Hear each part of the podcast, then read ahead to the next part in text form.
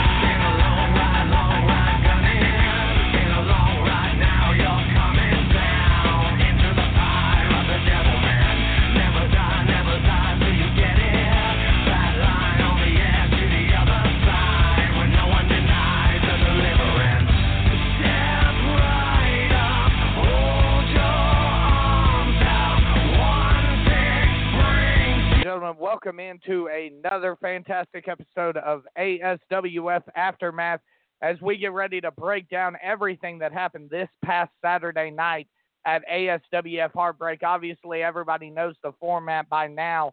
The first hour, we are going to go ahead and break down everything. Myself and uh, Mr. Christopher Heineken, the Dean of Arkansas Sports, going to be breaking down everything that happened this past Saturday night at the Valiant Arena, as well as tonight uh, in the second hour, we will have a address from the infamous one. We're going to talk with him about what happened this past Saturday with Infamous Inc. and everything. I'm going to go ahead and bring on Mr. Uh, Heineken. Cornbread, how you doing tonight? Oh, I'm doing excellent. I am in the house. How are you, Mike? Hey, it's been a fantastic week. I'm still, you know, uh, trying to shake off the goosebumps from that crowd this past Saturday night in the Valiant Arena. Boy, Harding University certainly did not disappoint this past weekend. No, they did not. And um, I, I'll tell you one thing. You, it's been a news-worthy week um, since Saturday, and I know we're about to, we're about to dive right into it. I'm ready. Absolutely, and let's get right on into it. Caller, ladies and gentlemen, he was one of the judges this past Saturday night in the MMA rule style matchup, and he also got involved a little bit in the uh, TLC match, which saw D Mike become the number one contender for the X Division Championship. Mr. Brad Hicks, Brad, how are you doing tonight? I'm doing great. Cornbread Michael, uh, I hope you guys uh, are planning to celebrate Valentine's Day, a day of love. And uh, I'm just on the road here, to go to having dinner with a beautiful lady. And, uh, you know, I'm loving life, man. I- I'm loving life. Uh, D Mike, the resiliency of D Mike to uh, accomplish what he accomplished this past Saturday at Heartbreak. You know, that's a young man right there. That is a young man that deserves anything and everything that comes his way. And I was happy to oblige by helping when I could because, as we all know, the odds were stacked against him.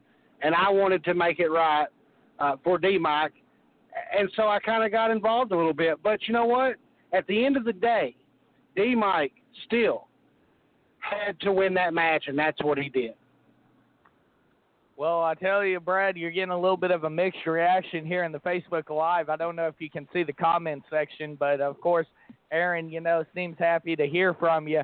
But of course, the uh, security guard for Infamous Inc., uh, Mr. Gary Swift, uh, comment and says, "The man, the myth, the loser, Brad Hicks." Well, obviously, I guess it's been revealed uh, that uh, unfortunately, uh, the man of, of justice that we, we had hoped that he would be has um sold his soul to Infamous Inc. And, uh, you know, I, I would advise him to rethink that position. That was a position, a dark time in my life. And, and I'm telling you, when you get away from that and you open yourself up to, to see just how wonderful the fans are and how great you know life is now that I'm not under that dark uh, those dark days, Michael. And uh, you know, it is what it is. I mean, you can't change it. I guess the allure of the power and the prominence that that comes with Infamous Inc. is is is too too too difficult to overcome for some. But you know, I, I'll pray for Gary that that is that he gets his mind and soul right. But you know, for right now, I guess we're just gonna have to deal with what we get with uh, with Officer Swift. Well, one thing I want to ask you, you to go back to what we were talking about before, you know, D Mike winning the number one contendership for the Evolution Championship. I do have to ask, you know, I, have you had any conversation with D Mike since he won that matchup? I know there was a moment there where um, you once again extended your hand to D Mike this past Saturday in the ring after he won his was victorious in his matchup. Have you guys had any conversation as far as uh, you and D Mike? Have you guys been able to sit down and have a conversation? Well, I'm glad you asked that. You know, I posted uh, on my page uh, on Facebook, and you know, I was going to change my name, but I'm going to leave it the same on Facebook as a reminder of what I was, because I believe that those that don't remember the past are doomed to repeat it. So I posted something out there, you know, and I thought I thanked everyone. I hoped everyone had a great Valentine's Day, and and and I also wanted to thank Demon for allowing me to work for him. You know, uh, and so we've had some conversations, and, and where it goes from there, I don't know. You know, we've talked a little bit, and I've thanked D Mike, uh, you know, 100% because see, the, the different spectrum of all of this from my side, Michael and Cornbread, is that as Double J claims that you know that they work for Infamous Inc., I'm humbled and and and have enough respect to, to to know that I don't. Nobody works for me. I'm privileged that that guys like D Mike, the future of wrestling, uh, allow me to work for them. And so, if things progress a little bit more uh, in the future with D Mike, I would definitely be grateful, and it would, would be something I would love to help him out with. Uh, you know, because I know that the odds are going to be stacked against him uh, in the ASWF and anywhere he goes, especially with you know Infamous Inc looming around the uh, the circuit. So you know, I, I told D Mike um, in the back, you know, Saturday night, and I've had conversations with him on the phone, as busy as he is, and I've told him, I said, D Mike, you know, I, I'm not asking, you know, for a second chance because I know that I did some things and put you through some things that were, you know, inhumane at, at points and uncalled for, but you know, I, I just want to to make it right. And if you if he's giving me the second chance, that would be great. Um, but you know, at, right now it, it's it it's just still up in the air. I mean, it looks good, but you know, you never know what's going to happen until uh, you get to the you know the show and you talk face to face and you sign on the dotted line.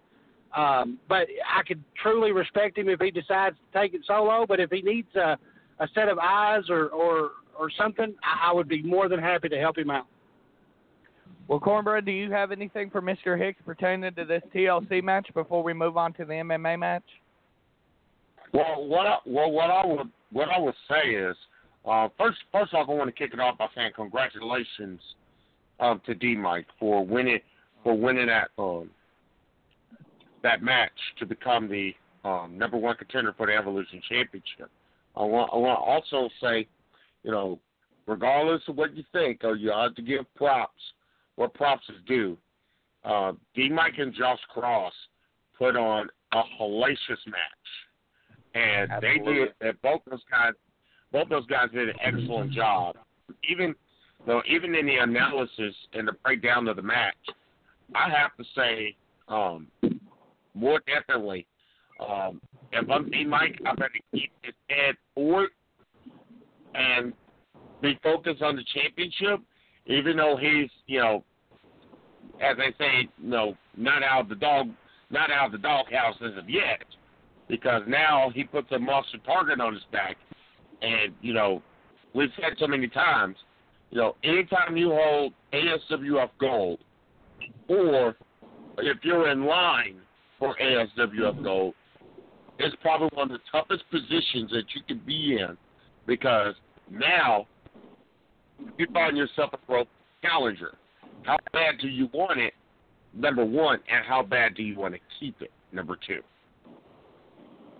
Well, and I completely agree with that statement right there, uh, Cornbread. You know, I do have to say, as far as that goes, you know, in this case, and you've mentioned it many times, you even mentioned it this past Saturday, the role of the challenger is to beat the champion. You have to beat the champion. Absolutely. The question is, can, uh, you know, can D Mike beat the champion, and that's something I want to talk to you about, Brad. Uh, another shocker that happened this past Saturday night. Before we get into the MMA rules match, what are your thoughts? You know, after a hellacious uh, Evolution Championship matchup, the golden ticket was cashed in by its winner, uh, Mr. Grayson Beckett, Wow. and uh, the Essence of Gratitude officially took over the Evolution Championship.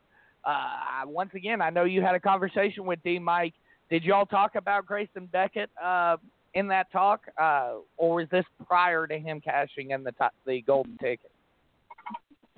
I mean, we've talked about it briefly. You know, he asked me my opinion. Um, you know, D Mike's another humble individual.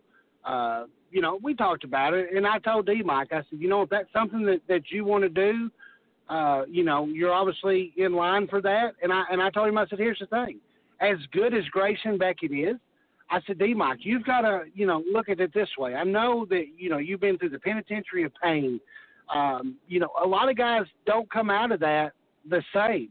And I think that as you know, as new to in ring work as D Mike was at that time, I think you saw the the maturation process, you know, times a hundred with D Mike. And I told him, I said, D Mike, I believe you're ready.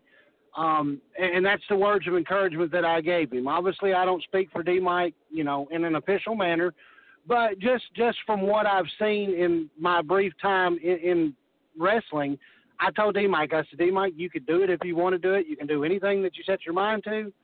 And uh, you know, I said, if you need help, you know, let me know.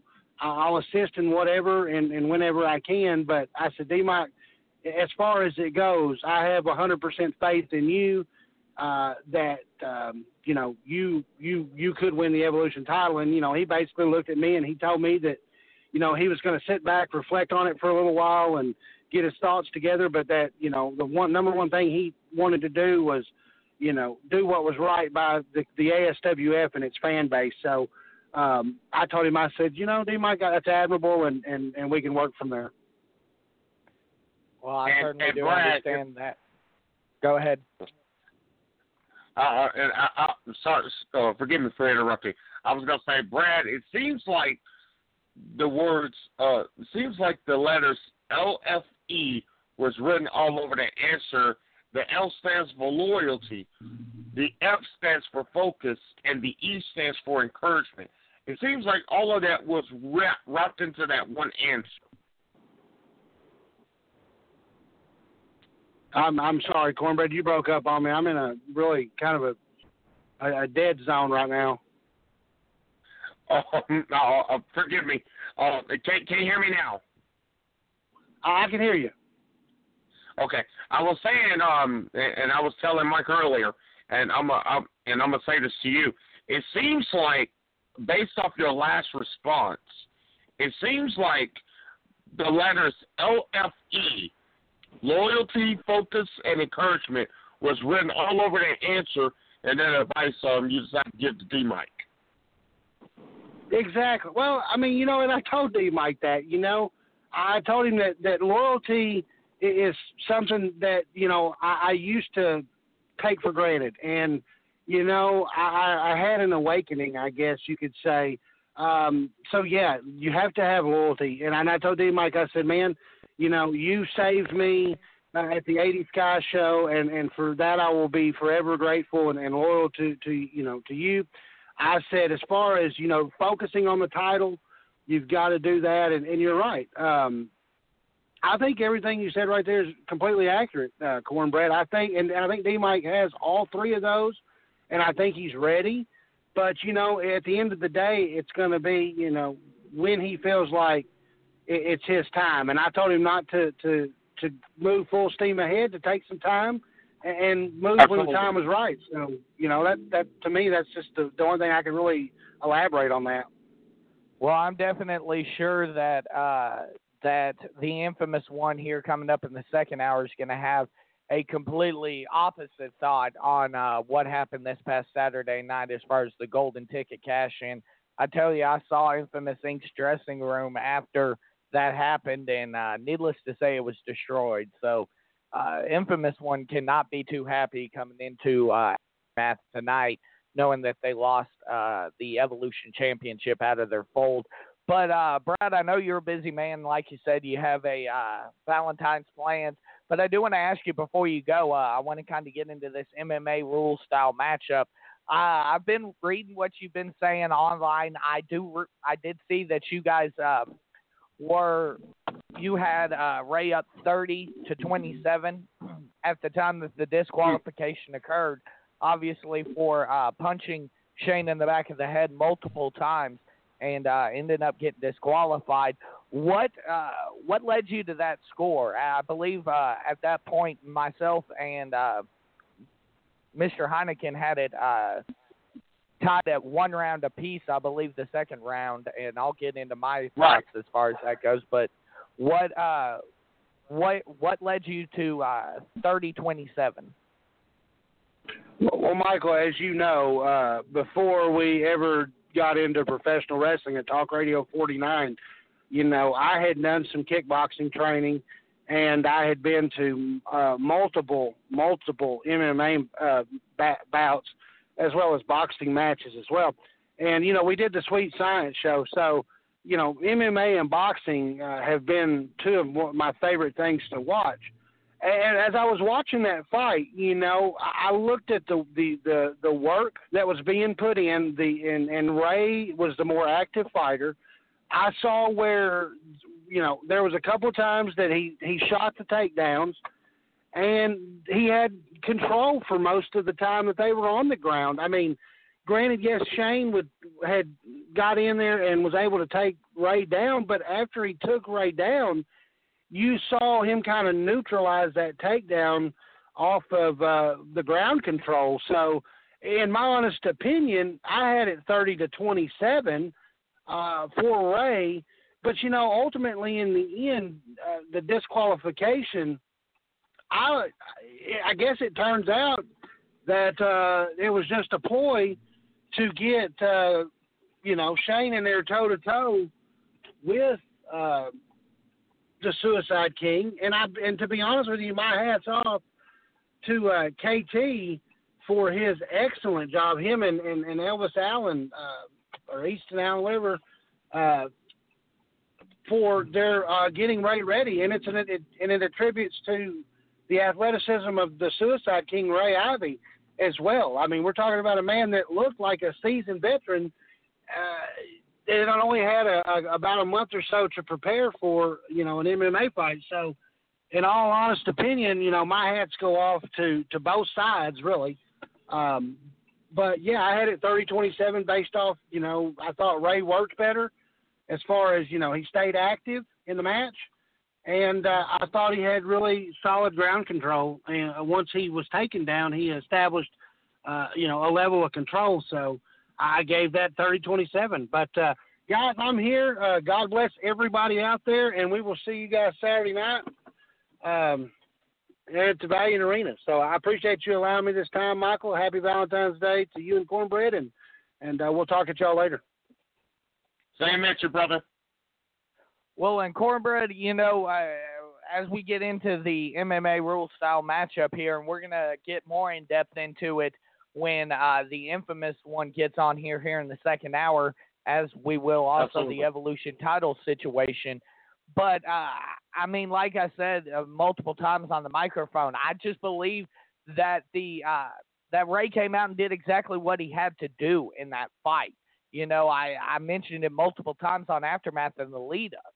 You know, uh, he had to come out and he had to look for the knockout, and that's a, what it appeared that he was doing the whole fight it appeared that he was coming in just swinging for the fences. And there was a few times, and you know, uh, I wish I had a moment longer with Brad because I wanted to ask him. You know, it looked like there was a few times that the commissioner Joey Britt was uh, taking a close look, like he was thinking about po- potentially stopping the fight and awarding a TKO victory to uh, Ray. Yeah, that really, that really, that was that was the most interesting of all of this, Mike, because um, when that bell rang for that first five minutes, um, it was guns blazing, in my opinion. And um, some Mhm. some would say, you know, you know, hey, you know, it was almost like a, a lopsided victory, um, and could have been a lopsided victory for the Suicide King. Um, my analysis on that on that whole situation was was this. Ray came out aggressive. He came out aggressive. I think in that first round, in the first two rounds, in my opinion, he kept his emotions in check Mm-hmm. because this was personal. This was personal between him and Shane. Those two literally went to war. And to me, that first round aggressiveness went directly to Suicide King, right? He he had the aggressiveness in that first round. When it Mhm. came to the second round, he got a little over aggressive, and when he started being over aggressive, that's when Insane Shane kind of played the little Muhammad Ali, the little term we call in sports called rope a dope, meaning just Mhm. making him swing to the point where he's not connecting. And I think just because of the miss of some of those punches, I mean, because both these guys took a heavy beating. In my opinion, I think Shane took the worst of the beatings because it all started like the, I think it was like the opening two minutes of that first round. Mhm. I mean, he he did not know where he was. In the in those Well, and- opening two two minutes of that first round, he didn't know where he was at all. And there was a couple. somehow, There some way, times, yeah, cornbread. There was a couple times, cornbread, in that first round where I mean, like I said, the commissioner was taking a heavy, heavy look at Insane Shane and Right. making sure that he was able to defend himself. And it looked like, uh, you know, had Shane not done something quickly, you know, I believe at one point Right. he grabbed an armbar and then uh, something else. It believe I believe that Joey was very, very close to stopping that fight. I I thought it I thought it was at least anywhere between three and four times just the whole entire the whole entire match. But in particular it was that first round. I think it was like once or twice that he kept checking just to see if he could continue. But lucky for him, he kind of had his hands up, you know, for defense because you know, like it states, you know, if you're not able to defend yourself, then that will be referee's judgment. That will be his judgment call. Mm-hmm. Absolutely. Now, I mean, uh, fast forward into the third round of this contest, did see that uh, that it looked like at before they came out for the third round, I should say, it looked like uh, Joey came over to the Suicide King's corner and was checking, and it looked like you know the cut above Ray's eye almost cost him the contest as well Absolutely. uh, you know, and that's that's something that speaks to the uh, ability to survive of Insane Shane. Because, like I said, you know, if there's a 10-8 round in MMA, that's exactly what we saw in the first round. But in the second round, just like you said, that rope a dope strategy worked out for Insane Shane, and it frustrated him more so spilling over into the third round, where Shane was able to, you know, the first time Ray caught him, and Shane saw that uh, Commissioner Britt admonished Ray and said, "Hey, don't do it again." Then Shane was smart when he knew he was in trouble. He rolled to his stomach and knew that Ray wouldn't be able to stop himself from punching him in the back of the head. Very intelligent strategy, in my opinion. But if you listen to Ray, you got to say that you know that was the whole time was just to beat Shane into submission. Well, well, the thing, well, the thing about it is, Mike, and, and for a lot of people that don't realize, um, there are four, there are four sides to a head. You're only allowed to hit three sides of that head. That being the front and that being the sides. If you hit any time at the back of the head, you know, like they, you know, just do in World of Sport in England, um, you normally would at least get one or two public warnings, and then the third warning the referee will disqualify you. Well, Mhm. it kind of came into effect in this one because of the fact that just for the back of the head purposes, he literally intent, intentionally went to the back of the head because because Insane Shane knew that if he turned his back, you know, he'll be you know, you know, almost a practitioner of the mixed martial arts style it's almost as if he can kind of sense that, hey, I know for a fact he's not going. He's going to go for my head. He'll only go for my face a couple of times. But if I turn it to where the only thing he attacks is the back of my head, I can get him disqualified. And in this case, it worked out better for him. He went to that fourth side of the head, public warnings. He disqualified him on that third. Exactly. And we are going to get into this matchup and break it down a little bit more in the second hour when the infamous one comes on for the infamous hour. But I do want to get to uh, everything else that happened this night, including, and uh, Mr. Heinzman was actually active in the uh, chat earlier or in the comment section of the live feed earlier.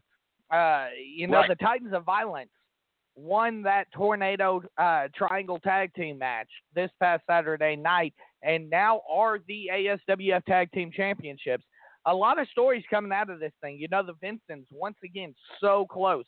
And you got to wonder, you know, if the ASWF is going to give them another chance. You got to wonder what's going to happen with that. But also, you know, El Rey confronted the Psychotic Savior at the end of that contest. And El Rey, uh, you know, was looking for answers. You can see the frustration on El Rey. But El Rey pushed the Psychotic Savior one time too many. And I mean, I understand being a little frustrated. I understand being a little angry with what's going on. Uh, you know, I I can understand that, especially El Rey just lost, you know, the biggest opportunity he had heading into uh, that night, you know, in his ASWF career, him holding those tag team titles. But it was, you know, they lost him. And, you know, El Rey had his own opportunities in that matchup to win it. Uh, tell me, what did you think about that situation? El Rey getting in the face of the psychotic savior. Well, one, uh, in, my humble opinion, I think that could be possible possible grounds for career suicide. That's number one.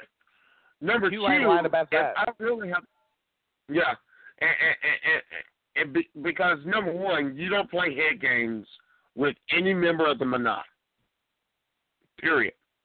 And we've and we've seen that multiple times uh, during a lot of portions of 2018. You don't ever play mind games or attempt to play mind games with any member of the Manai. That includes Cataclysm. Two, now you bring up because you brought up the whole situation as far as those tag team titles go, and we talked about the golden ticket earlier. Here's the mm-hmm. next question: Do you think that El Rey may have made the right call to cash in his golden ticket for the tag team titles now, or should he have went towards a singles based off Well, what happened that's- Saturday? that's you know I think a lot of the frustration El Rey had. You know, El Rey cashed in. Right. If you remember when El Rey won the tag team titles and Taco Hell was formed, he said he was cashing Right. in a favor from Cataclysm. I believe he, you know, I believe there is a little bit of questioning going on in the Aztec Warriors uh, camp as far as was that the wisest strategy. Obviously, it was effective. They did win the tag team titles, but as soon as they won the tag team titles, you know, it, it, I likened it, you know, in previous episodes of Aftermath to a quarterback in the NFL who nobody has film on.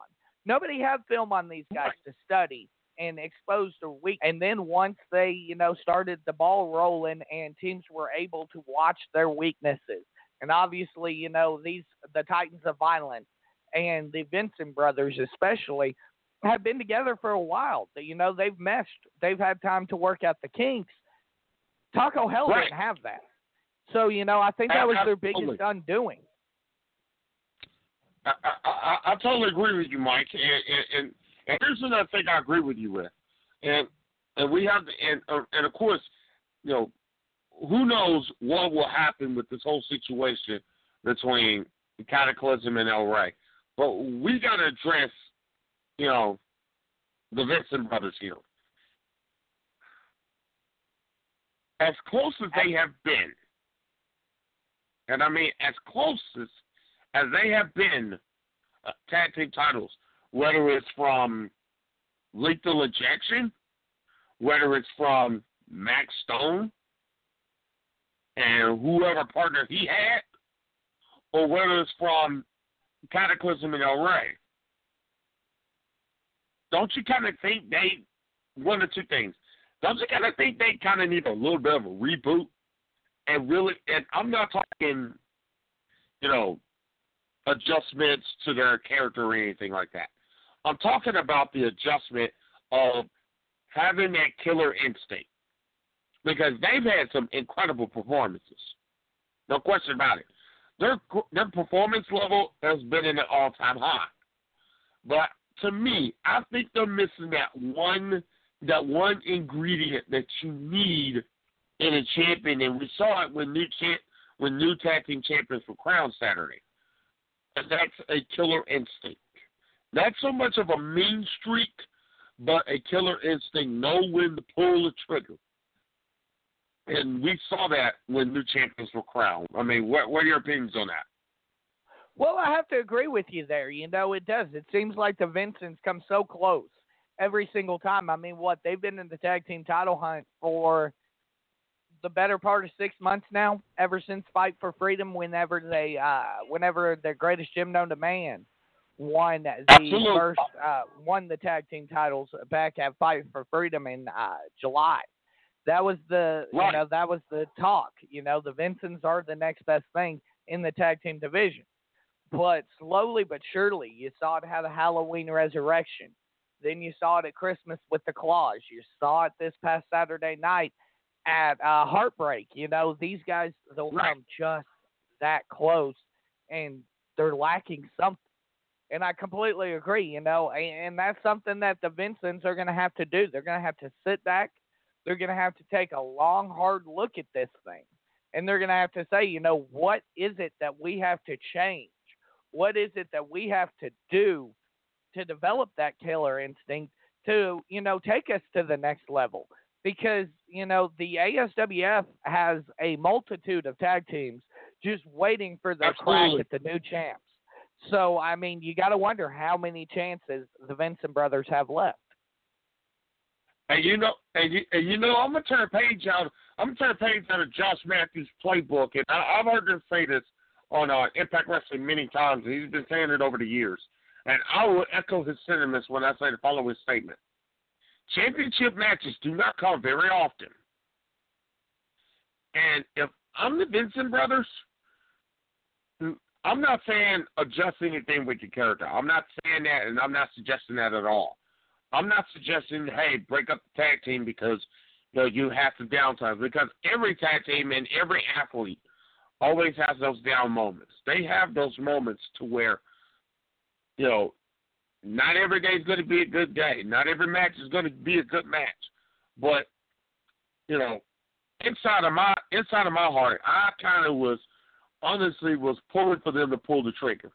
And I think eventually, when they figure it out, Mike, when they finally figure it out, and they finally literally pay attention to, hey, look at how these teams are winning. Look at how these teams are defeating us.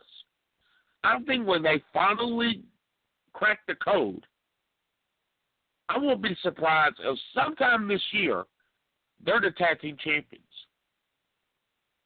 Well, you know, they do have some Titans to go through, and, uh, you know, I do want to sit here and hit on before we get into the second hour and before we start moving forward with some other uh, contests that we had. I do want to hit on this. You know, the Titans of Violence, how impressive uh, that, you know, they've been together for what, four or five months. How impressive Right. have That's they the been, you know? That's the key right there, Mike. Excuse me. That- How impressive is it I'm that sorry. these two have come together and they've absolutely dominated the tag team scene here in the ASWF like we've never seen before. Absolutely. Definitely to me, wanted that's, to get. that's hmm Uh, uh, uh, for, forgive me. I, I think that's the key. What you just said was the key to everything. There ta- there are tag teams that kind of just been together for like a, you know, for like a few, few months ish. Then there's some that been together for like quote unquote years. I told I, I agree with that statement. Everything that you just said in that statement made a whole lot of sense. And that was when Keegan and Huntsman somehow, some way, put themselves together and decide to form a tag team. And in just the little months that they've been together, I agree with you. They have tore it up.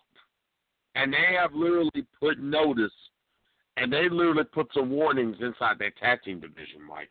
Oh yes, and I mean I feel like the Vincent or the Titans of Violence, excuse me, will be the ASWF Tag Team Champions for a long, long time to come. But uh, there was another matchup that I want to get to here before we got about 20 minutes before the top of the hour and the start of the infamous Right. hour. But uh, you know, uh, Mark Wolf uh, and the main event Curtis Dawn answered the challenge of the greatest gym known to man. He laid out a uh, open challenge, and not one but two people signed that contract. And Max Stone, you know, he said he wanted a step up in competition. He wanted all these things, and you know, you got to give it to Max Stone. You know, ever since shedding that ego that had, uh, you know, it looks like it was setting him back a little bit. That chip on his shoulder, you know, while it does Right. help a lot of athletes, it looks like it was setting him back. Uh, you know, it seems like it's just skyrocketed him. Like, I, and I don't make that pun lightly because at one point the man jumped out of the ring and it looked like he literally had a rocket attached to his back. I mean, I was hearing R. Kelly, he was in the air for so long singing I Believe I Can Fly. Right. I mean, uh, uh, very impressive. And once again, a victory over not only a person the caliber of Curtis Dawn, the main event, a guy who's been around the ASW championship picture for some time now, but also a former ASWF champion in uh, Mark Wolf. You know, you can't state it enough that uh, that Max Stone could very well be the future of the ASWF. I mean, the athleticism, the resiliency, everything that Max Stone has in his pocket that makes him the greatest gym known to man could also make him eventually the greatest champion known to man. And, and, and Mike, let me speak. Let me speak to that situation. Um, you know, and and, and I'm I'm gonna say this for, and I'm and I hope Max Stone is listening. Um, to what I'm about to say, happened Saturday. I say he has an opportunity, and in my opinion, he can challenge for any title he wants to. He can go out. He can go after Will Cage, and we'll discuss his situation in a moment. He can go after Will Cage. He can go after Grayson Beckett, even though, even though DeMike has that uh, golden ticket briefcase. Mm-hmm. An incredible uh, showing, and, and and the fact that he pinned not only a number a, a number one contender, the man who's literally that close to winning the title, in Curtis Dawn, but he pinned a former, like you said, a former champion in Mark Wolf. And the crazy part about this whole situation, Mike, is the fact that Max Stone, I, I some say he kind of had a little bit of an attitude adjustment. I don't think he changed anything. I think he kind of gained something called a a little bit of what I said earlier um, as far as the Vincent brothers is concerned.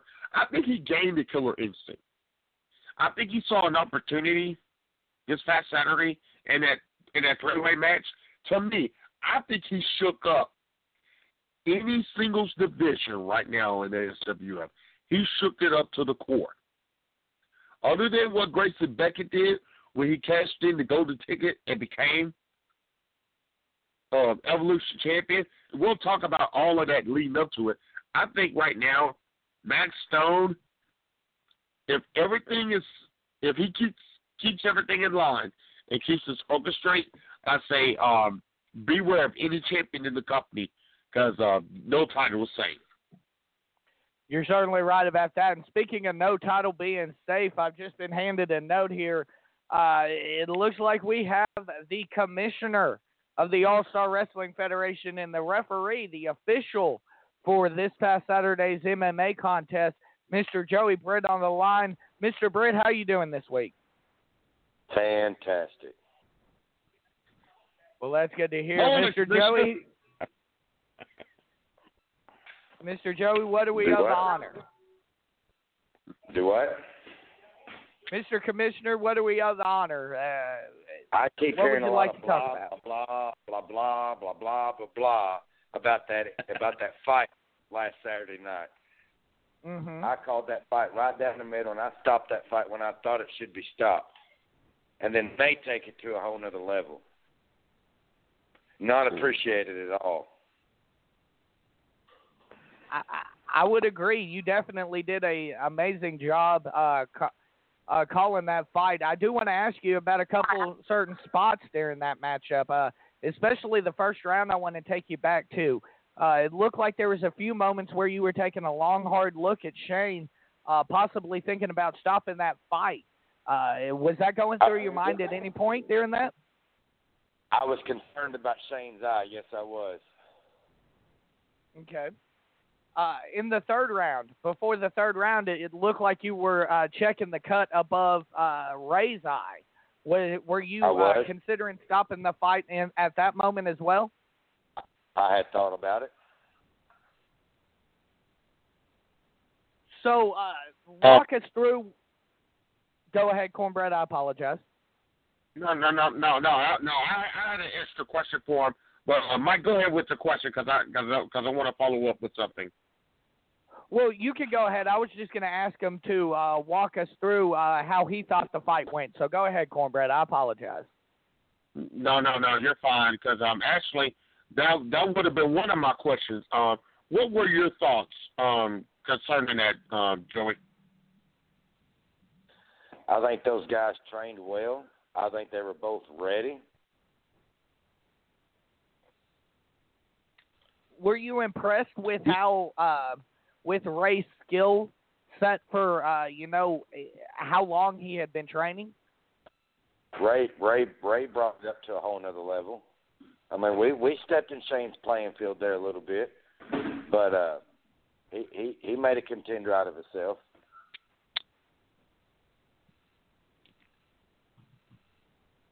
I would certainly agree with that, you know, and I mean like I said there was a couple moments where you know it looked like Ray had Shane on the ropes, but also, you know, I, I do I have to give credit to uh infamous Insane Shane. Very impressed with how he handled uh, you know, working his way through because every time it looked like you were going to, uh, you were possibly going to step in and stop the fight, uh, Shane was able to grab a submission or something to prevent you from stopping the fight.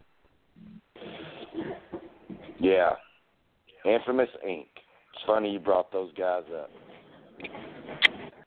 Well, um, So- Mike, Mike, if you don't- if you don't mind, uh, I want to ask I want to ask Joey something, if if you don't mind. Go ahead. Okay, um, Joey.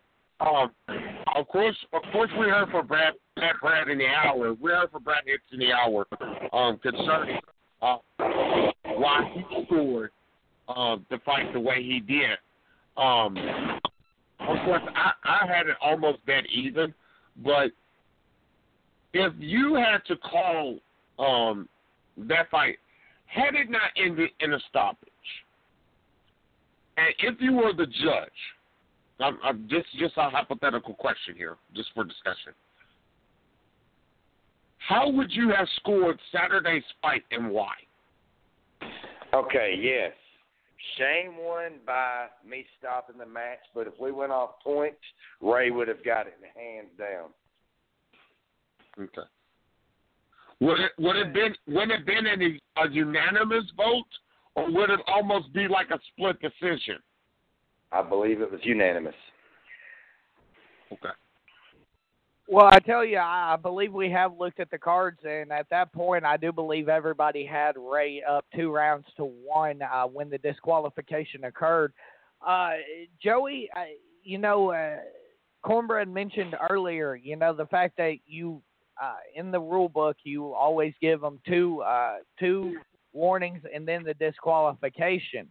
One thing I and you know you were awesome about that. You tried to give Ray as much as you could, uh, you know, within the rule book.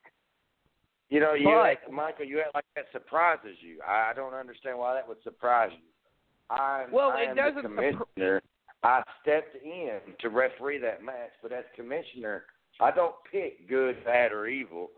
I, I just call the shots the way they should be. If someone's out of line, I address it. Whether they're my good guy, whether they're my bad guy, or somebody I totally despise. But I treat everybody with the same respect. I don't know why that would so surprise you.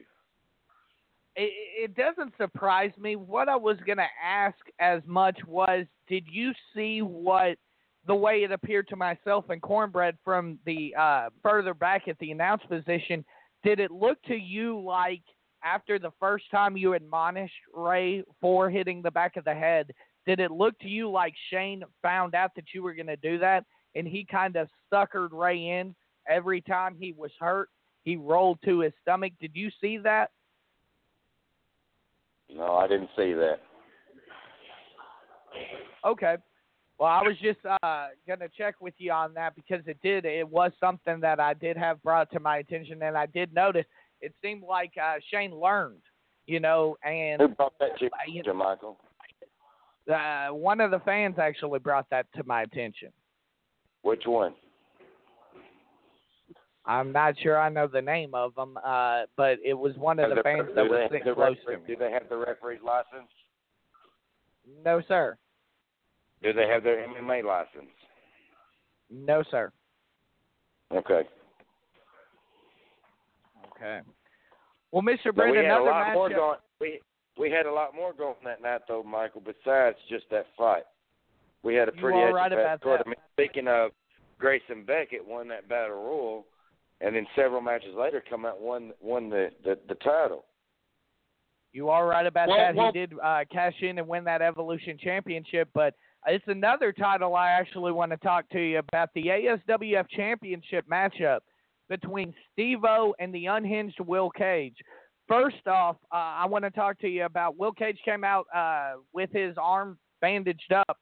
Uh, you know, knowing you as the commissioner, excuse me, knowing you as the commissioner, I know you had to talk to him uh, had a conversation with him in the back probably about you know whether he should have defended the title that night and things like that. Uh, tell me, how did that conversation go? Was it more one-sided and uh, Mr. Cage was just determined to defend his title, or how did that conversation go?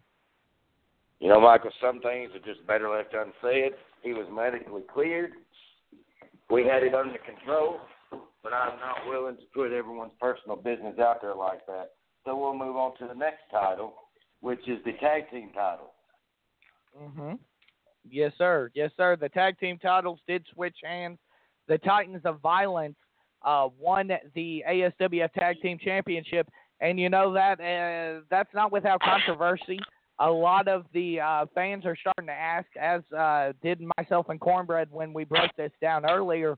Uh, you know, is it going to be one of these situations? Are the, as far as the board of directors goes, is the Vincent's running out of tag team championship opportunities at this point.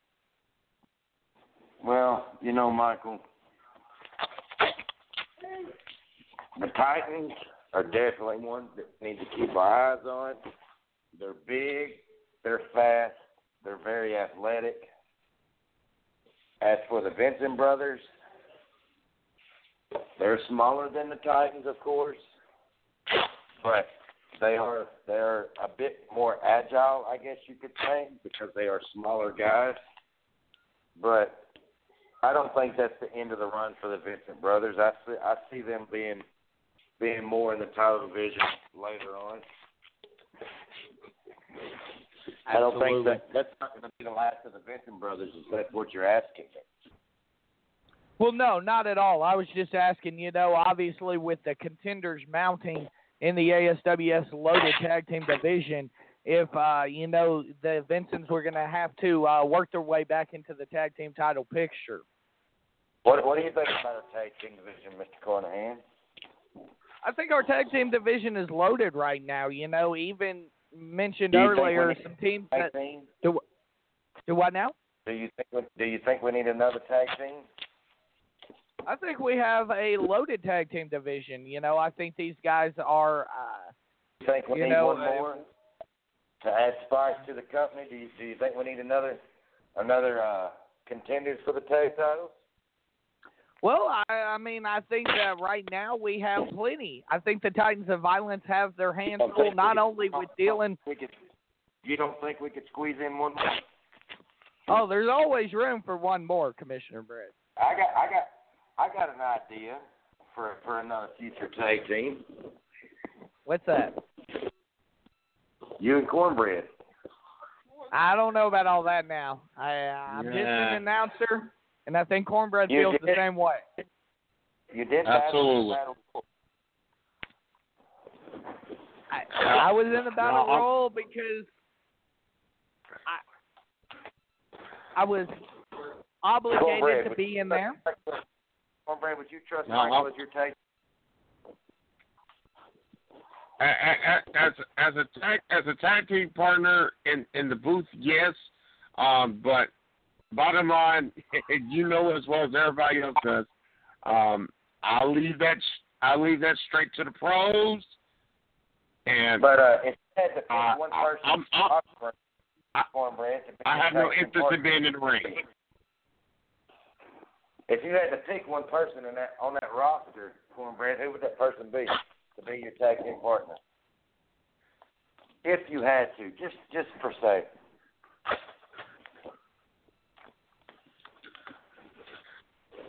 I really could not answer that question for you.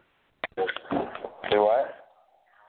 I said I really cannot answer that question for you you because and, and, and, and, and here and here and here's why. One, I one I have an excellent broadcaster in the booth with me um every every single week, and two, it, it's it's like going it's like going to Vegas. You don't know which one you will pick because everyone is just so even. Yeah, but if you had to choose,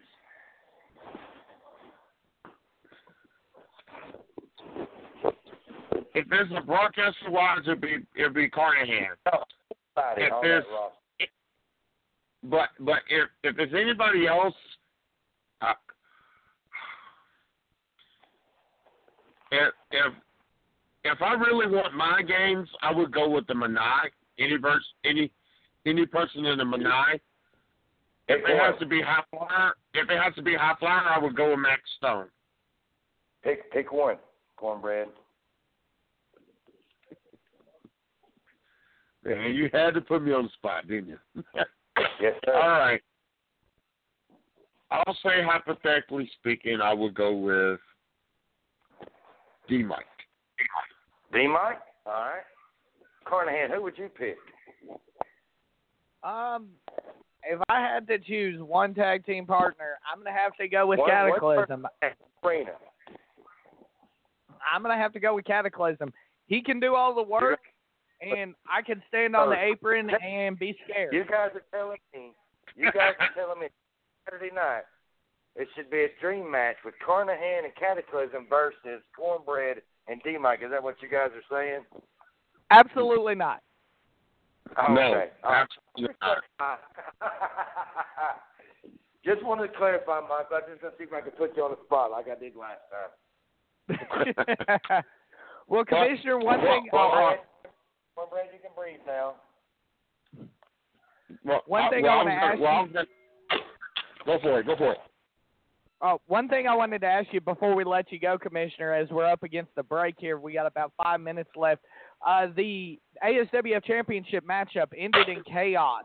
Uh, you saw Will Cage and uh, Steve-O go all the way to the end, but then came out, uh, Curtis Dawn came out and joined the fracas, and you saw Steve-O and Curtis Dawn kind of attack Will Cage until Max Stone was Mhm. able to come out and even the odds a little bit. Uh, any sort of possible, uh, any sort of possible, you know, issues uh, the board may be taking with that, or are you guys just going to let pl- things play out? No comment at this time on that, Mike. Okay, okay, cornbread. Um, and, and, and um, I, I also want to ask you this um question, um, Joey, while I do have you there on the phone. Um, Okay. of course, we, of course, we all know the uh, the biggest night in uh, company history occurs on the biggest weekend in wrestling, and I wanted I wanted to get your opinion on just ASWF as a whole. Twenty years of pro wrestling in Tucker. I want to get your opinion on. it. What is my opinion on 20 years? Well, cornbread, I guarantee you, with everything we've got going on in our future, we'll have this. I tell you what, I'll hold that thought. You ask me that again in another 20 years, because we're still going to be there and we're still going to be going strong. Absolutely. I don't think I could have. I, I don't think I could have answered that question any better than that.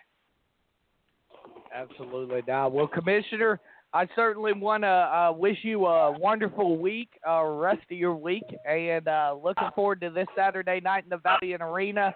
I'm sure you guys have a lot uh, planned uh, heading into this Saturday night. Not a tag team Please do me match. a though. favor. No tag team match. Please do me a favor and tell me that you don't have Double J on the air tonight. Well, unfortunately, the infamous hour is coming up here in about three minutes, and he will uh, be coming We on to put his unique Yeah, spin. actually, hold on, Michael. We're actually still calling it the infamous hour. That is what he has. Uh, Michael, how much he money is purchased he the paying to airtime. Say that. How much money is he paying you to say that? Um, it's How much? Quite a sizable amount. For him to call that the infamous hour. It's quite a sizable amount in the uh, four figure uh, four figure Okay, range. Michael, fill me in.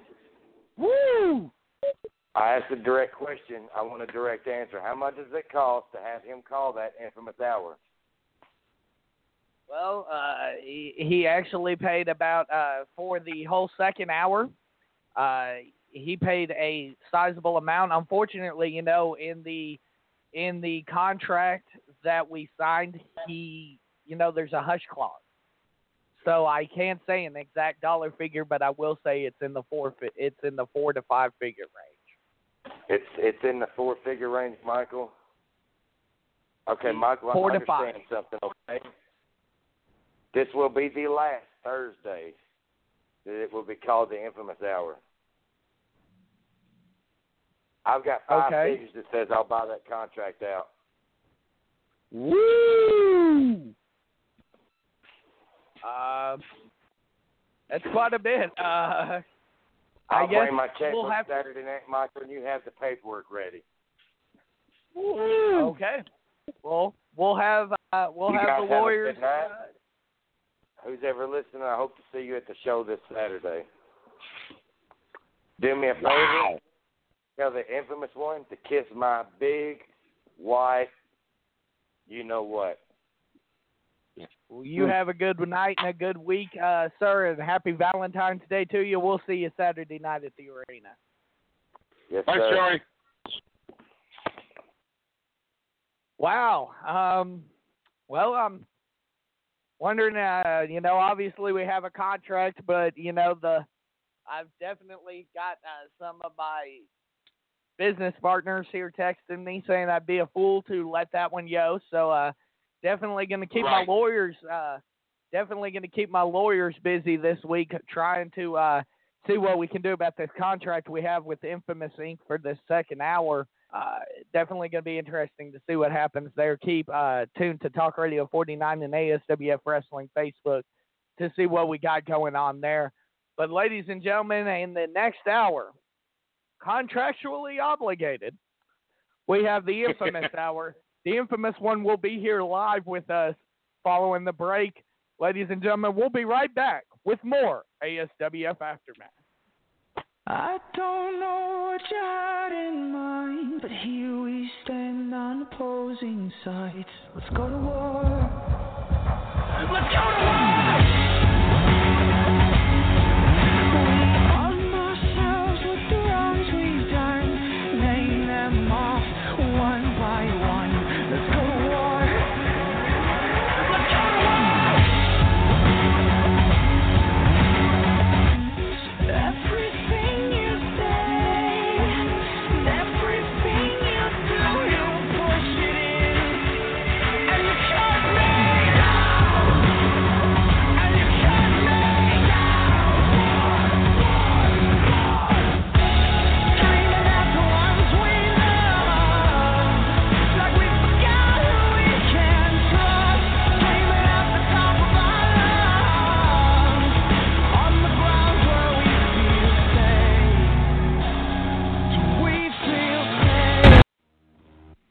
Are you looking for the best deals for your vaping needs and accessories? Then check out the guys at Sub Ohm Vapors. With daily specials on a wide selection of mods and juices, they will surely become your one stop shop.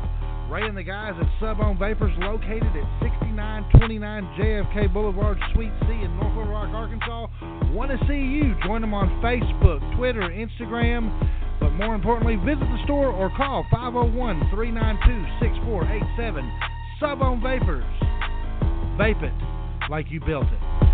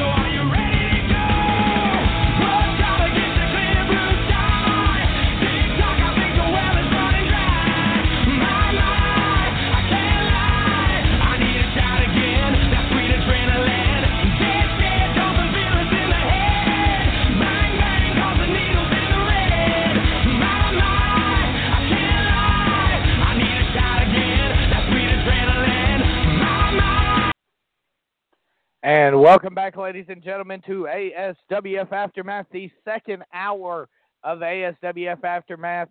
Here I am, Michael Carnahan, the voice of the ASWF, joined by the Dean of Arkansas Sports Broadcasting, Mr. Christopher Heineken. Chris, how you doing?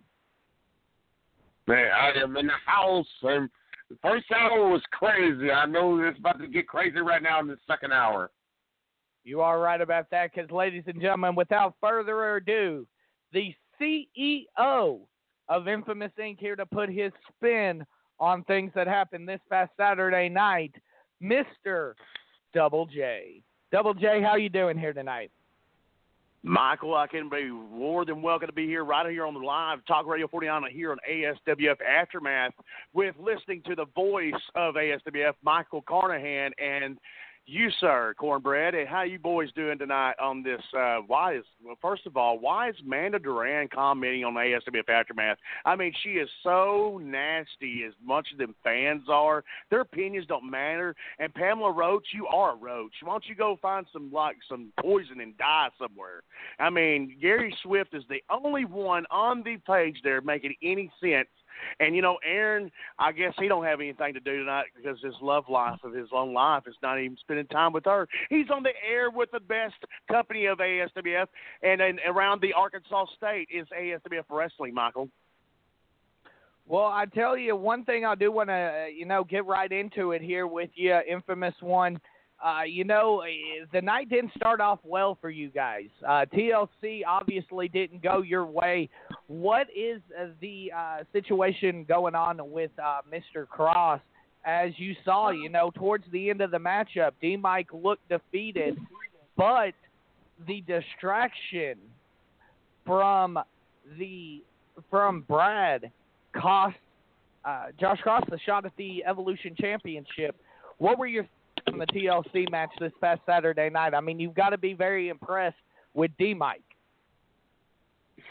Uh, before we lay out the red carpet, before we even start walking that way and trotting and, and addressing uh, the three stooges of the ASWF, I heard earlier, heard earlier that Joey Britt was on Talk Radio 49, and eventually that thank God the ratings have now came back up with me being on the air, the infamous hour. Everybody loves what's going on in Infamous Inc. and wants to know what's going on. And you know, Joey Britt coming on here, what is wrong with him? I mean, he comes on here going about, "Hey, how's it going, Michael?" And this sounds like he's reading off a script. I guess he forgot about Austin Lane, maybe writing his script or something like that, Michael.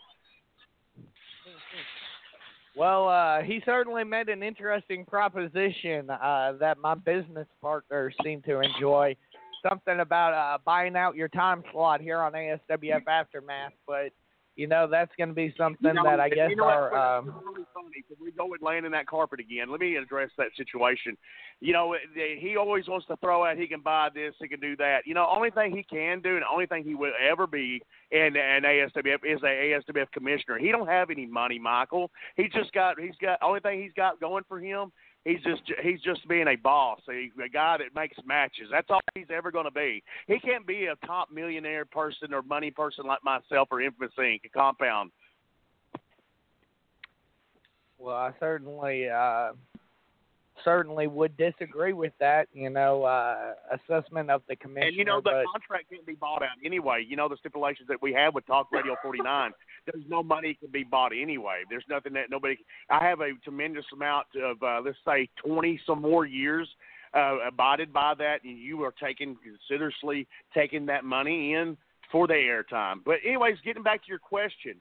The DeMike versus Josh Cross in the TLC match, table ladders and chairs you know, I was out there myself, and I see where DeMike was cheating a lot, you know, and that's why I went over and gave him the low blow that he deserves because he has took so much from trying to take so much from me and myself and my company. You know, he and, and not trying to tread back and start anything in the past, but DeMike did have a loaded knee pad. The doctors in the back, officials, did see that after the match that he did cheat for that match, and I didn't even protest it. I picked up my toys and we moved forward. So then, and the second thing came was uh, that DeMike was uh, absolutely cheating when he got inv- had Joey Britt at ringside. Why would you have the commissioner at ringside and and have him uh, come out there and be in his corner? I mean, why would you do that, Michael? And then, and the aspect of things when I'm out there minding my own business, I was out there uh, minding my own business when. Uh, Brad Hicks comes out with a kendo stick. Then you got Joey Britt over in the corner with a steel chair, and I'm the helpless, considerate. I'm talking about I'm I'm the uh, uh, person with no weapons, then do nothing the entire match, watching Josh begging, and you know what? It's three against two. You can say what you want. Cornbread, I know you can hear me.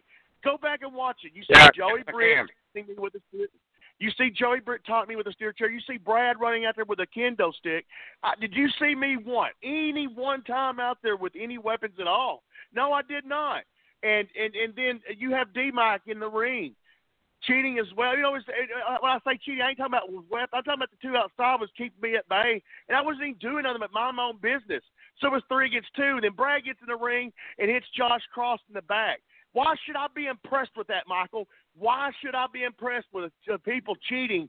And because they knew, they knew that Josh Cross was going to beat DeMike. D Mike has never beat Josh Cross.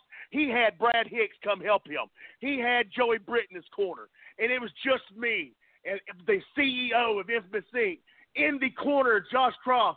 It took three that night to beat him, Michael. And yeah, I'm a little pissed off about it because I don't take cheating very well, and that's inconsiderate because you know if it was the other way around, y'all would be griping at me about it. Well, I tell you, and I'm gonna uh, I'm gonna allow Cornbread to answer this as well after I get done. But I look at this in two different aspects. I'm gonna answer your question in two different ways. First off, as far as the commissioner being out there, uh, I believe he was out there to even the odds. Uh, DeMike trust the commissioner Joey Britt, uh, so I believe he wanted somebody out there to watch his back. As far as uh, Brad coming out there with the kendo stick, I don't believe that DeMike knew anything about that. I believe that uh, Brad did that of his own accord, and I believe he'll tell you that he did that of his own accord. Oh, and okay, you know, I, I think he wanted Oh, some no, no, payback no, no, on no, Mr. no, Cross. No, no, no, no, no, no, no, no, no, no, no, no, no. Shut up. No. You don't take. You're going to take somebody's word. That'd be like me watching TV and somebody says they're going to send us a thousand dollars a piece, and they name off your names, and you sit for what months and on. You're going to guarantee that somebody by their word. Dude, who do you think you're dealing with, Michael? Who do you think you're talking to? uh, That you trust? Do you trust Brad? Yes, you probably do now. But that, let me tell you something. That's a snake in the grass rattlesnake ready to ready to turn on anybody. And I know him just as more than you do. And being, you know, I heard y'all talking about him getting on here, talking about the, uh, uh, yeah, before y'all got involved in wrestling or anything. Y'all was doing nothing but a radio show that you're doing now that I've I've built. I built this radio station. I'm the one that got you two licensed. I'm the one that approached management. I'm the one that's done everything for ASWF. You know what? And the thing is, Michael, I'm the one that's going to absolutely, positively be mad about this. But the situation is uncalled for. You know it, Michael, and Cornbread, you know it as well. That even though it was a TLC match, they took that opportunity, and I was absolutely in that corner, minding my own business, not even getting involved in anything. And it could have been, and it should have been, and it won't never be because Joey Britt's corruptive. It should be now Josh Cross holding that uh, that contract. Cornbread, Well, how do you address well- this situation? Well, I, I if if I had to call this a spade a spade, I I honestly think that the right man won, regardless regardless of the shenanigans that were going on on the outside. I think bottom line when it all came down to, you know, who wanted it more, DeMike had the extra killer instinct and he actually pulled out the win and he wanted it more but you know I and I'm gonna go back to and I'm gonna go back to what I said earlier at the top of the show and and that is um even though DeMike won that match you got to give some props to Josh Cross because throughout that whole match um I classified that match in um Carnahan you know this uh because we sat there and called it it was high danger high risk, and bottom line, flat out dangerous. And to me, it was a miracle that both men came out, um, came out, you know, at least a lot better than what they were. And um, I, I have, I have to say, bottom line, um, mad props to both of them because both of them put on a hellacious match. May I may I say something, please, just in, to Cornbread, Okay. Michael? Go for it. Cornbread, you soggy milk, or excuse me, buttermilk biscuit idiot. You sit here and on Talk Radio 49. I thought you the one that had the brains around here. Apparently not. You want to sit here and say that DeMike wanted more. Well, you know what? Then I should have brought the whole family out there, the whole of Infamous Inc., and I should have absolutely, positively got everybody involved and full throttled Brad when he came out. Had some of my guys absolutely throttle him, then go in the ring and just pound him, pound DeMike with all the chairs, all the tables, and just absolutely, y'all would be on here right now going, Double J, that's so wrong of you to have all your guys come out because I think DeMike wanted it more. Y'all are going to be one sided no matter who does what, and the shenanigans and all that you want to pull. I believe in my heart, DeMike is a great competitor. Great competitor. He is phenomenal high flyer. But you know what? He don't have he don't have the Hall of Fame experience. DeMike don't have the experience that Josh Cross has been doing for 16 years uh, in, in this business. And another thing DeMike don't have, he's not as good as Josh Cross. That's what I'm trying to say on a pedestal from one to ten. Josh Cross is that ten, and DeMike is that eight.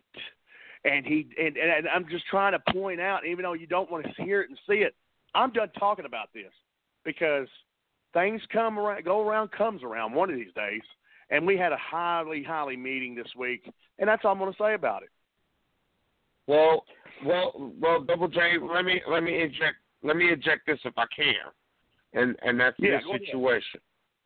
Um, one, um, I I would never I would never question anybody's ability or anybody's talent or anything like that, and uh, and I'll say that real talk. Two, I know you had we have to bring this up since we're since you want to change the subject and all. Let's bring up the MMA rules match, and I'm pretty sure you had a big time smile on your face for two reasons. One, because the Suicide King Ray Ray got disqualified and, and um in that third round. That's number one. Number two was the aftermath, no pun intended, of what followed that disqualification uh, win. I'll answer your last question. Uh, moving forward, we do have plans in place. We do have very instinctive things that's going to happen, and we all sit down and agreed what was uh, what each and everything and evaluated and watched more footage. And moving forward, you just have to come to Valiant Arena and find out what's going to happen because this Saturday night, we're all going to be there. And if you don't get, if we're going to move on later on, and Michael and you, maybe you don't know much about it, but there's there's still people signing with the ink. Well, one thing I want to mention, and that's very, very disturbing that there's even more of you guys out there. I'm very scared. Uh, Preston, I do want to address this as the infamous hour. Uh, that was the infamous one, Double J speaking. But uh, what I do want to talk to you about, you know, that MMA rule style matchup, seeing how Cornbread brought it up. You know, another matchup that didn't exactly go according to plan. You know, a lot of the ringside uh, judges had it uh, 30-27 for Ray at the point. There was a lot of times you even heard the commissioner say he thought about stepping in and stopping the fight. Was there any point uh, Saturday night, especially in those moments where Joey was taking a long, hard look at it? Was there any moments you were worried, truthfully, for Insane Shane? To be honest with you, I'm going to be very honest with you. I know it's hard to believe, right? Ray, I know you possibly can't or cannot hear me, but I want to extend my my my gratitude for even challenging my client to this. Michael, I think he done a phenomenal job. I think that yeah, that that that you're totally wrong that it would go in Ray's favor because I, I am very very knowledgeable with MMA, and there was a lot of stuff that I've seen that I was even getting refused with no no no's and and yeah I would watch it. The Joey Brits or the Joey Brits and him being a referee I still like I said we should have had a professional. Not saying Joey is. I'm not giving him any bad mouth taste in his mouth.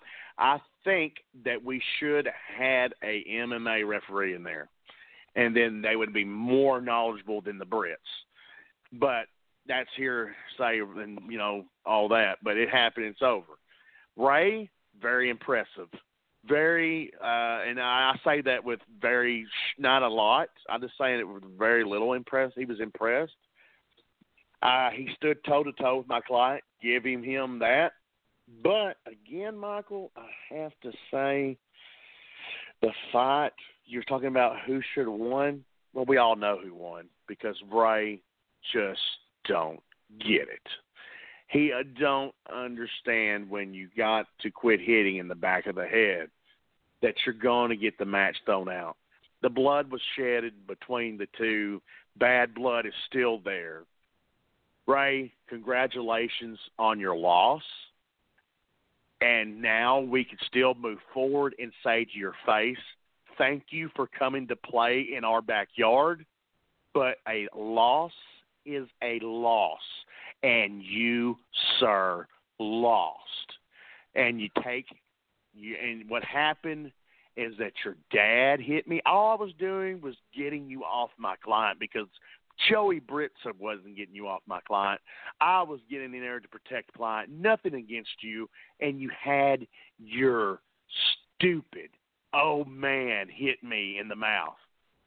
And that was very unprofessional, very uncalled for. But I'm telling you, Michael, a loss is a loss. He didn't have the upper advantage because you know what, Michael? You know why he don't? I say this, and I say this very clearly on the air, because I think Ray's fighting demons in his head that he can't get rid of, and he can't stay focused long enough to even finish anything in his life. And we know that Insane Shane is still better than Ray at wrestling. He's still better than Ray at MMA fighting, and he all around has the W.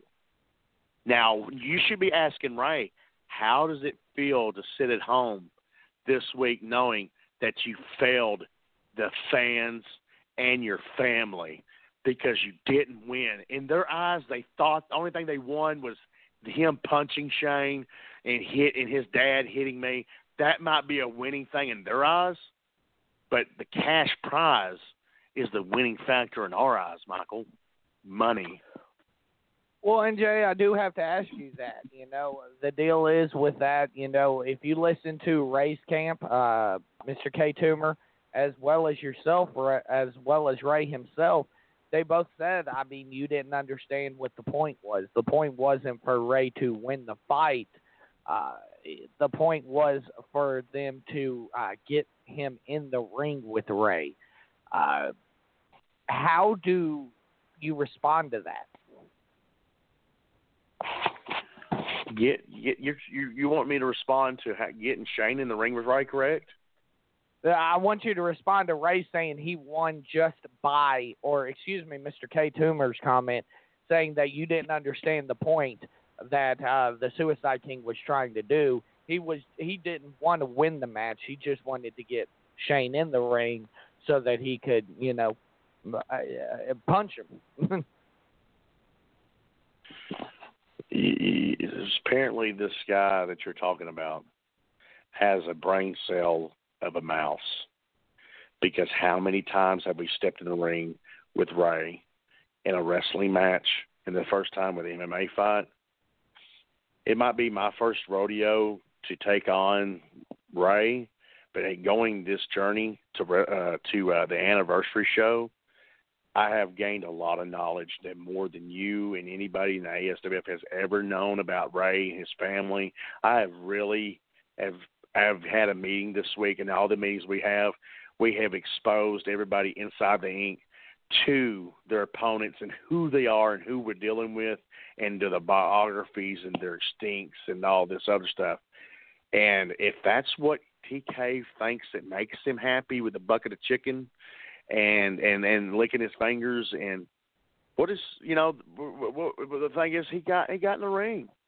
And that that was the point we got in the ring and TK we won sorry if you're trying to make a comeback or make your little day happy for Valentine's Day while you sit at home with Rosie Palm in your hand that's fine I hope you uh uh meet Jack with that and and know that Infamous Inc. is still on top of ASWF, my friend. Well, Double J, I got one more question for you pertaining to the uh, MMA rule style matchup, and then I'll pass it over to Cornbread for him to be able to ask his. But uh, the thing I want to know, what were you telling Shane after that first round, where it did appear that uh, the commissioner was thinking about stopping it at a few points and uh, giving Ray the TKO victory? What were your words to Shane in between the first and second round? Well, it, Michael, I was it was always encouraging words, but you know who the person the most was coaching and helping uh Shane? That was Morgan.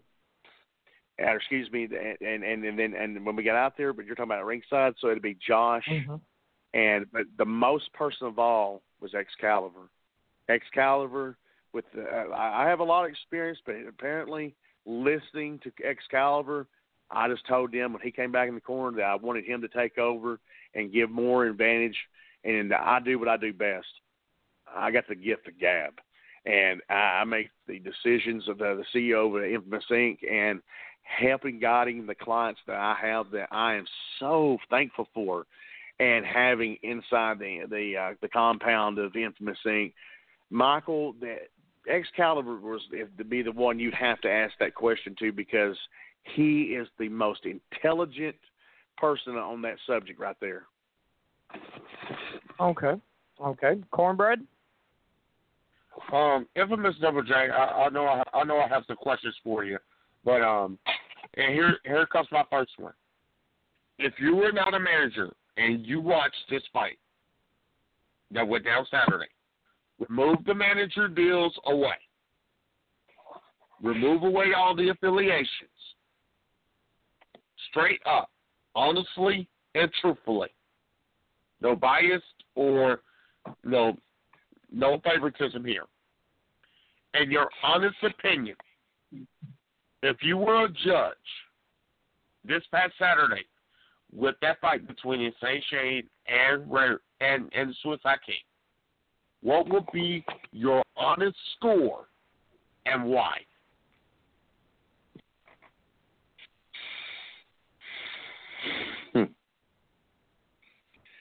To see it in person like I was, I imagine that. That's a great question. I imagine that at ringside. I was on one knee, looking into the ring, watching the ground pounds between both two competitors. And then I know everybody's going to think I'm, I'm just a well. I don't care what they think, but watching in and seeing what was going on, there was a lot of things that y'all couldn't see from the booth. There was a lot of um, uh, headbutting going on from the Suicide King. Or no, he ain't Suicide. It was Ray. It's who it was. Ray Elvis Ivy was fighting out there, and there was a lot of elbow shots to the face and side of the head that was getting warned at, on the ground.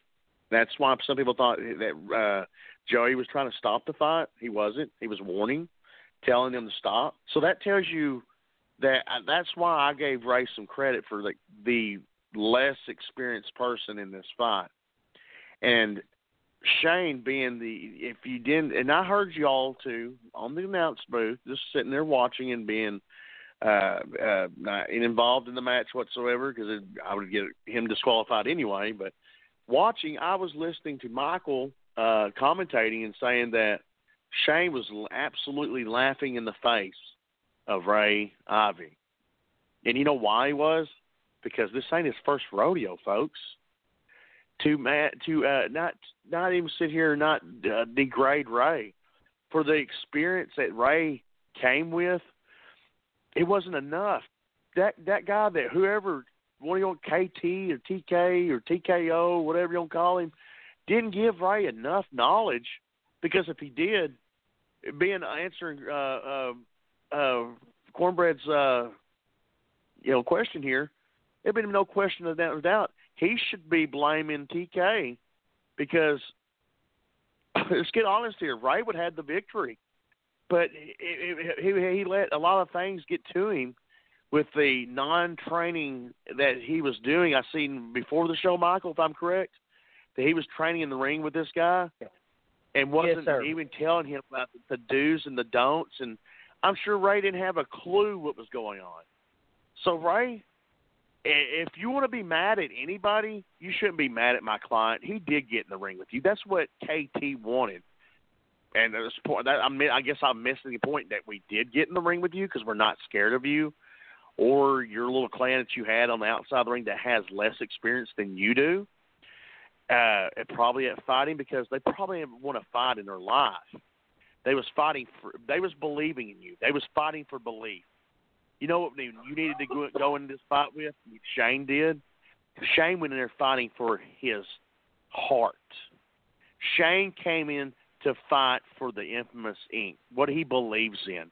You was fighting with hope. You was fighting for hope you could win, but you let everything get in your head. And Ray, I'm gonna leave this thought with you. If you think that these people and I ain't talking about these fans or your family. I'm talking about anybody you associate yourself with. If you think for a minute they care about you, If they did, you would have won this Saturday night. And that's how I'm going to put this. Shane can be mad, and y'all get me out there. I'm going by the judge's score in my head. But it didn't happen that way. So, Cornbread, I would go with my client winning this weekend if the disqualification, hitting in the back of the head, the points being taken away, whatever. Shane is the winner. My next, my, my next, my next question, and you brought up XKaliber, and we, and um, of course, this is one of the things we omitted, but um, we need to bring up, we need to bring up this uh situation here, and that, and it did concern XKaliber, and the fact that Asa Morta lost her mask to XKaliber, but what followed next led to your client losing the Evolution Championship due to the cash in of the golden ticket. Um, what's what's your reaction to that? Okay, you asked me two questions at once. Let me answer one. Go the for it. Asa Morta versus uh, XKaliber Mass versus Championship. That was what we was focused on first. That was what Right. I was focused on. That's what I knew about. That's the only thing I knew about. I didn't pay attention to the the uh, battle royal. Uh, there was I didn't know who won the ticket or anything like that until you brought it up now, or excuse me, uh, until I seen it Saturday. What happened? And I will get to that. Let me address this. Asa Morta, not going to sit here and be a chopping block on her either. Very female wrestler. We all know she's a female. Very, very good and dangerous clothesline from this female wrestler. I'm I wouldn't want to get myself involved with her on a one on one dark alley match. I mean, for crying out loud, she lost a match and she's even uglier with it on than she is with it off. If that makes sense, because when she looked at me Saturday when she got the loss, I thought about asking Joey Britt or somebody please beg her to put it back on because that is the ugliest woman in Tuckerman, Arkansas I ever seen in my life, guys. I mean, XKaliber beat her, and he's still the Evolution champion, and that's the ugliest woman I ever seen in my crying days. Well, you didn't get to laugh for too much longer, uh, infamous one, as you know, uh, uh, Cornbread pointed out. You know, you guys got to celebrate for all of about 30 seconds before your client uh, became victim to the cash in. And now it appears that the Evolution Championship has entered the Ratitude era as uh, the evolu- the new Evolution Champion is the essence of Ratitude, Grayson Beckett. Uh, you know, like Cornbread said, what was what's your thought? my thought. This is the infamous hour. My thought on this. Grayson Beckett, if you can hear me, the greatest. Uh, excuse me. he wants to call himself the greatest wrestler of the Ratitude era. Grayson, if you can hear my voice, I want to let you know congratulations on something. Let me let me let me let me get to it. And you think I'm going to? Oh, here we go. Grayson Beckett, congratulations. You are the new Evolution champion. Congrats. You did it. You is your first championship in ASWF history. But let's break it down like the voice of ASWF would do. My client, after we revealed the mask off of Asa Morta, like I said, I was laughing for a moment. And I when she screamed at me, I have never seen the most ugliest woman in my entire life. I ran to the back because I was I was mortified. And then you and think about this, Michael Cornbread. Think about this, and and and, and I'm going to tell you, eat my own Cheerios because I'm telling the story that I was told with Ray. A loss is a loss. I'm eating that. I ate it with uh, we we ch- chomped it down with Josh and the cheating, and also with chomping it down with Grayson Beckett.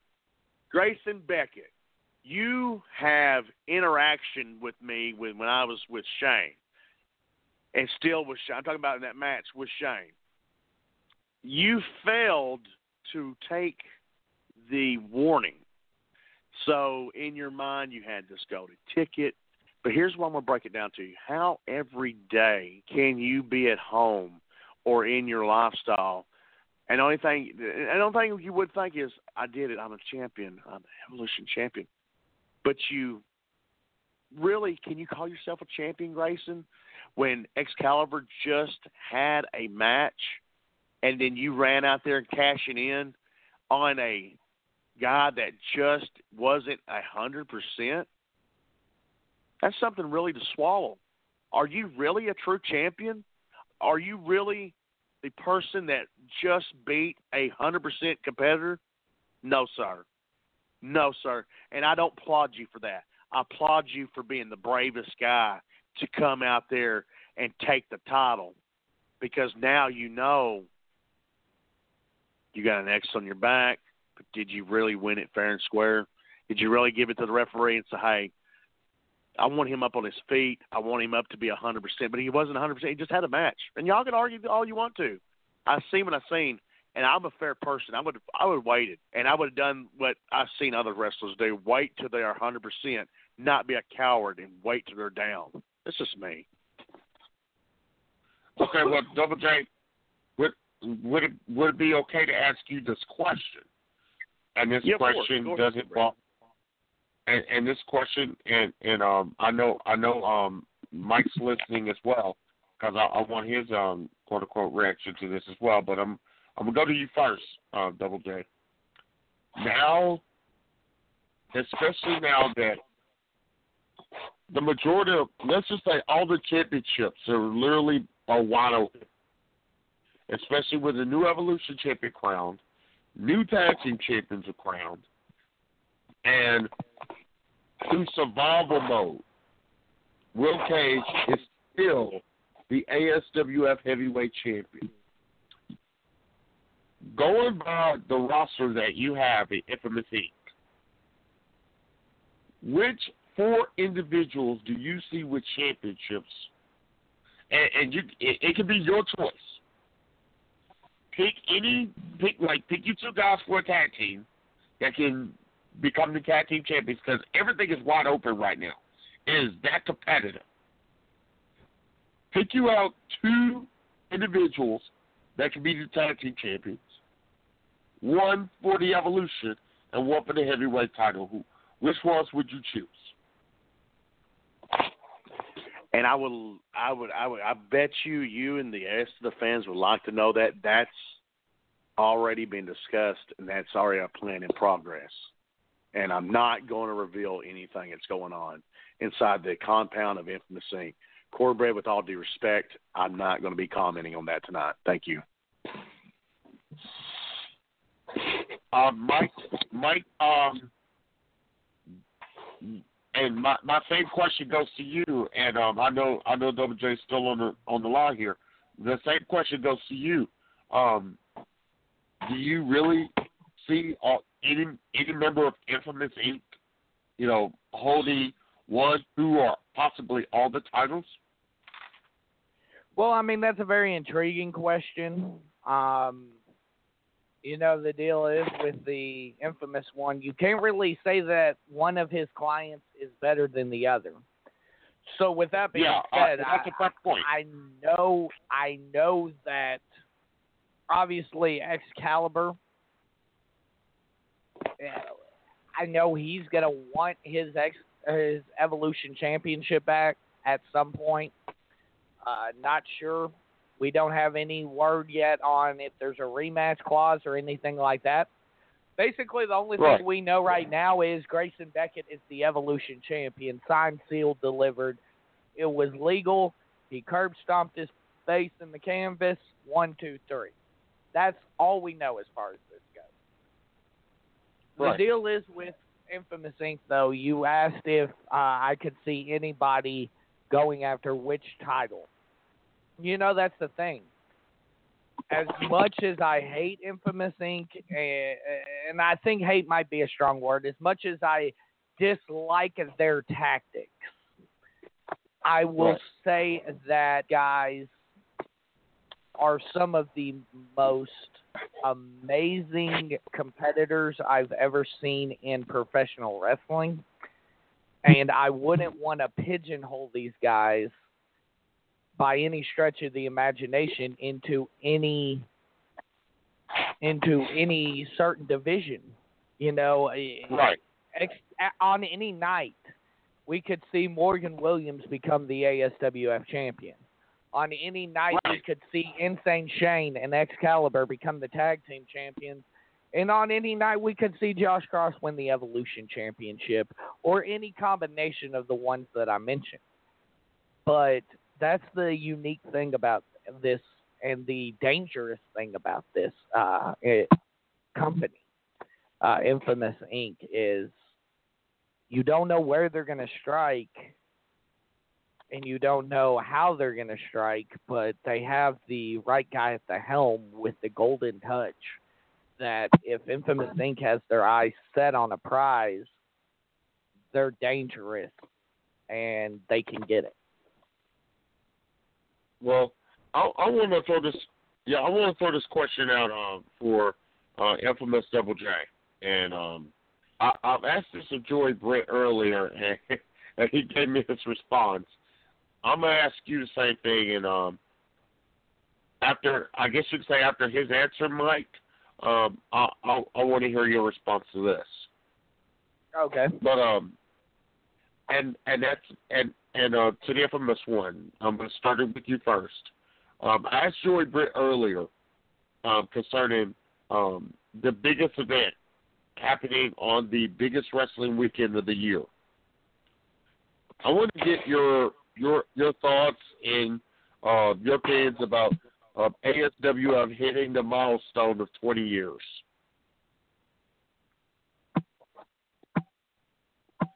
My thoughts of uh, the uh, ASW hitting the milestone for the 20 years. I was part of it for uh, going on in May. It'd be like 12 years. Um, Congratulations. I think. Uh, thank you very much. Moving forward to the 12 years in May. I, I and April is before May. We all know this, but being a part of the best company in the Mid South, these shows, phenomenal shows they put on there, the intriguing and the most edge of the. You pay for a ticket, but you're at the edge of your seat. My hats go off to the people that put on this show the people that hire the talent like myself in the infamous Inc. compound coming forming together and coming into ASWF and many more coming in and they know what top notch talent is when it comes not to the infamous Inc. but to the uh, guys like Grayson Beckett, the Vincent brothers, uh, Leo Keegan and and uh, Heinzman. And you got guys uh, uh, in there as well as like Josh Cross, Ray Ivy, Shane Bridge. The list goes on and on. That right there is intriguing. That right there was bring the fans in, and they they're intrigued of what goes on, and that's why ASWF has dug into the dirt, not d- dug, just dug in the dirt deep into the soul, and they have went through many people of come and go in that company, but that company called All Star Wrestling Federation says something when you're part of this, your family, when you work for this, they treat you like family. And when you go and look and you're thinking yourself, just like you, Cornbread, to be part of the announce booth, being uh, the person I am, being uh, that I am, but knows who knows talent like you and Michael, great commentators in the state of Arkansas, the best of the best. Not quoting anybody, just saying it how I want to say it. Having the best announce team and interviewers on Talk Radio 49 and at the arena, you two are part of what goes on in this company. And to sit here, I can ramble on, but when you think about it, when you're a part of this and you go back and you do the history that I have done and where it started and how it comes up to now and how it's going now, is drawing, intriguing, and knowing that you're a part of a company of 20 plus years. 20, not two, not five, not eight or not a year, not even making a year, but knowing that they went through hell and back and digging deep into the roots of the earth in the soil of 20 plus years, the infamous one, all the way to the announce booth, all the way to the Joey Britts. Thank you for the opportunity of the ownership and working with people like yourselves in this company of 20 years. And that's what makes ASWF. You gentlemen, thank you. I will see you Saturday night, and we shall have the best show this Saturday night. And I want to say this: five dollars to get you in the door. Doors open at five thirty, and the bell time at seven o'clock. ASWF will go back to every two weeks after this Saturday night, and ASWF Aftermath. Michael will fill you in, ladies and gentlemen. I am the infamous one, the CEO of Infamous Seat. Good night, everybody. Well, Cornbread, I certainly uh, want to echo everything he said there, but also I want to echo, ladies and gentlemen, make sure to be there this Saturday night. Five dollars gets you in the door. Kids six and under are going to be free. Where else are you going to get a deal that great? Where else are you going to find amazing entertainment like what you will see, like we just saw this past Saturday night? Cornbread, I know you can agree with me. You're gonna you're you're, gonna get the best professional wrestling action in the mid South. You're gonna see titles defended. You know the Evolution Championship. Oh my goodness, what, what how impressive was it? What a moment it was when uh, the essence of Ratitude Grayson Beckett became the Evolution Champion and everything. We'll see you this Saturday night, ladies and gentlemen. I don't think I can say it any better than that, ladies and gentlemen, for my broadcast colleague, the Dean of Arkansas Sports, Mr. Christopher Heineken. I am the voice of the All Star Wrestling Federation, Michael Carnahan, and I bid you a good night. We'll see you Saturday at the show. Good night.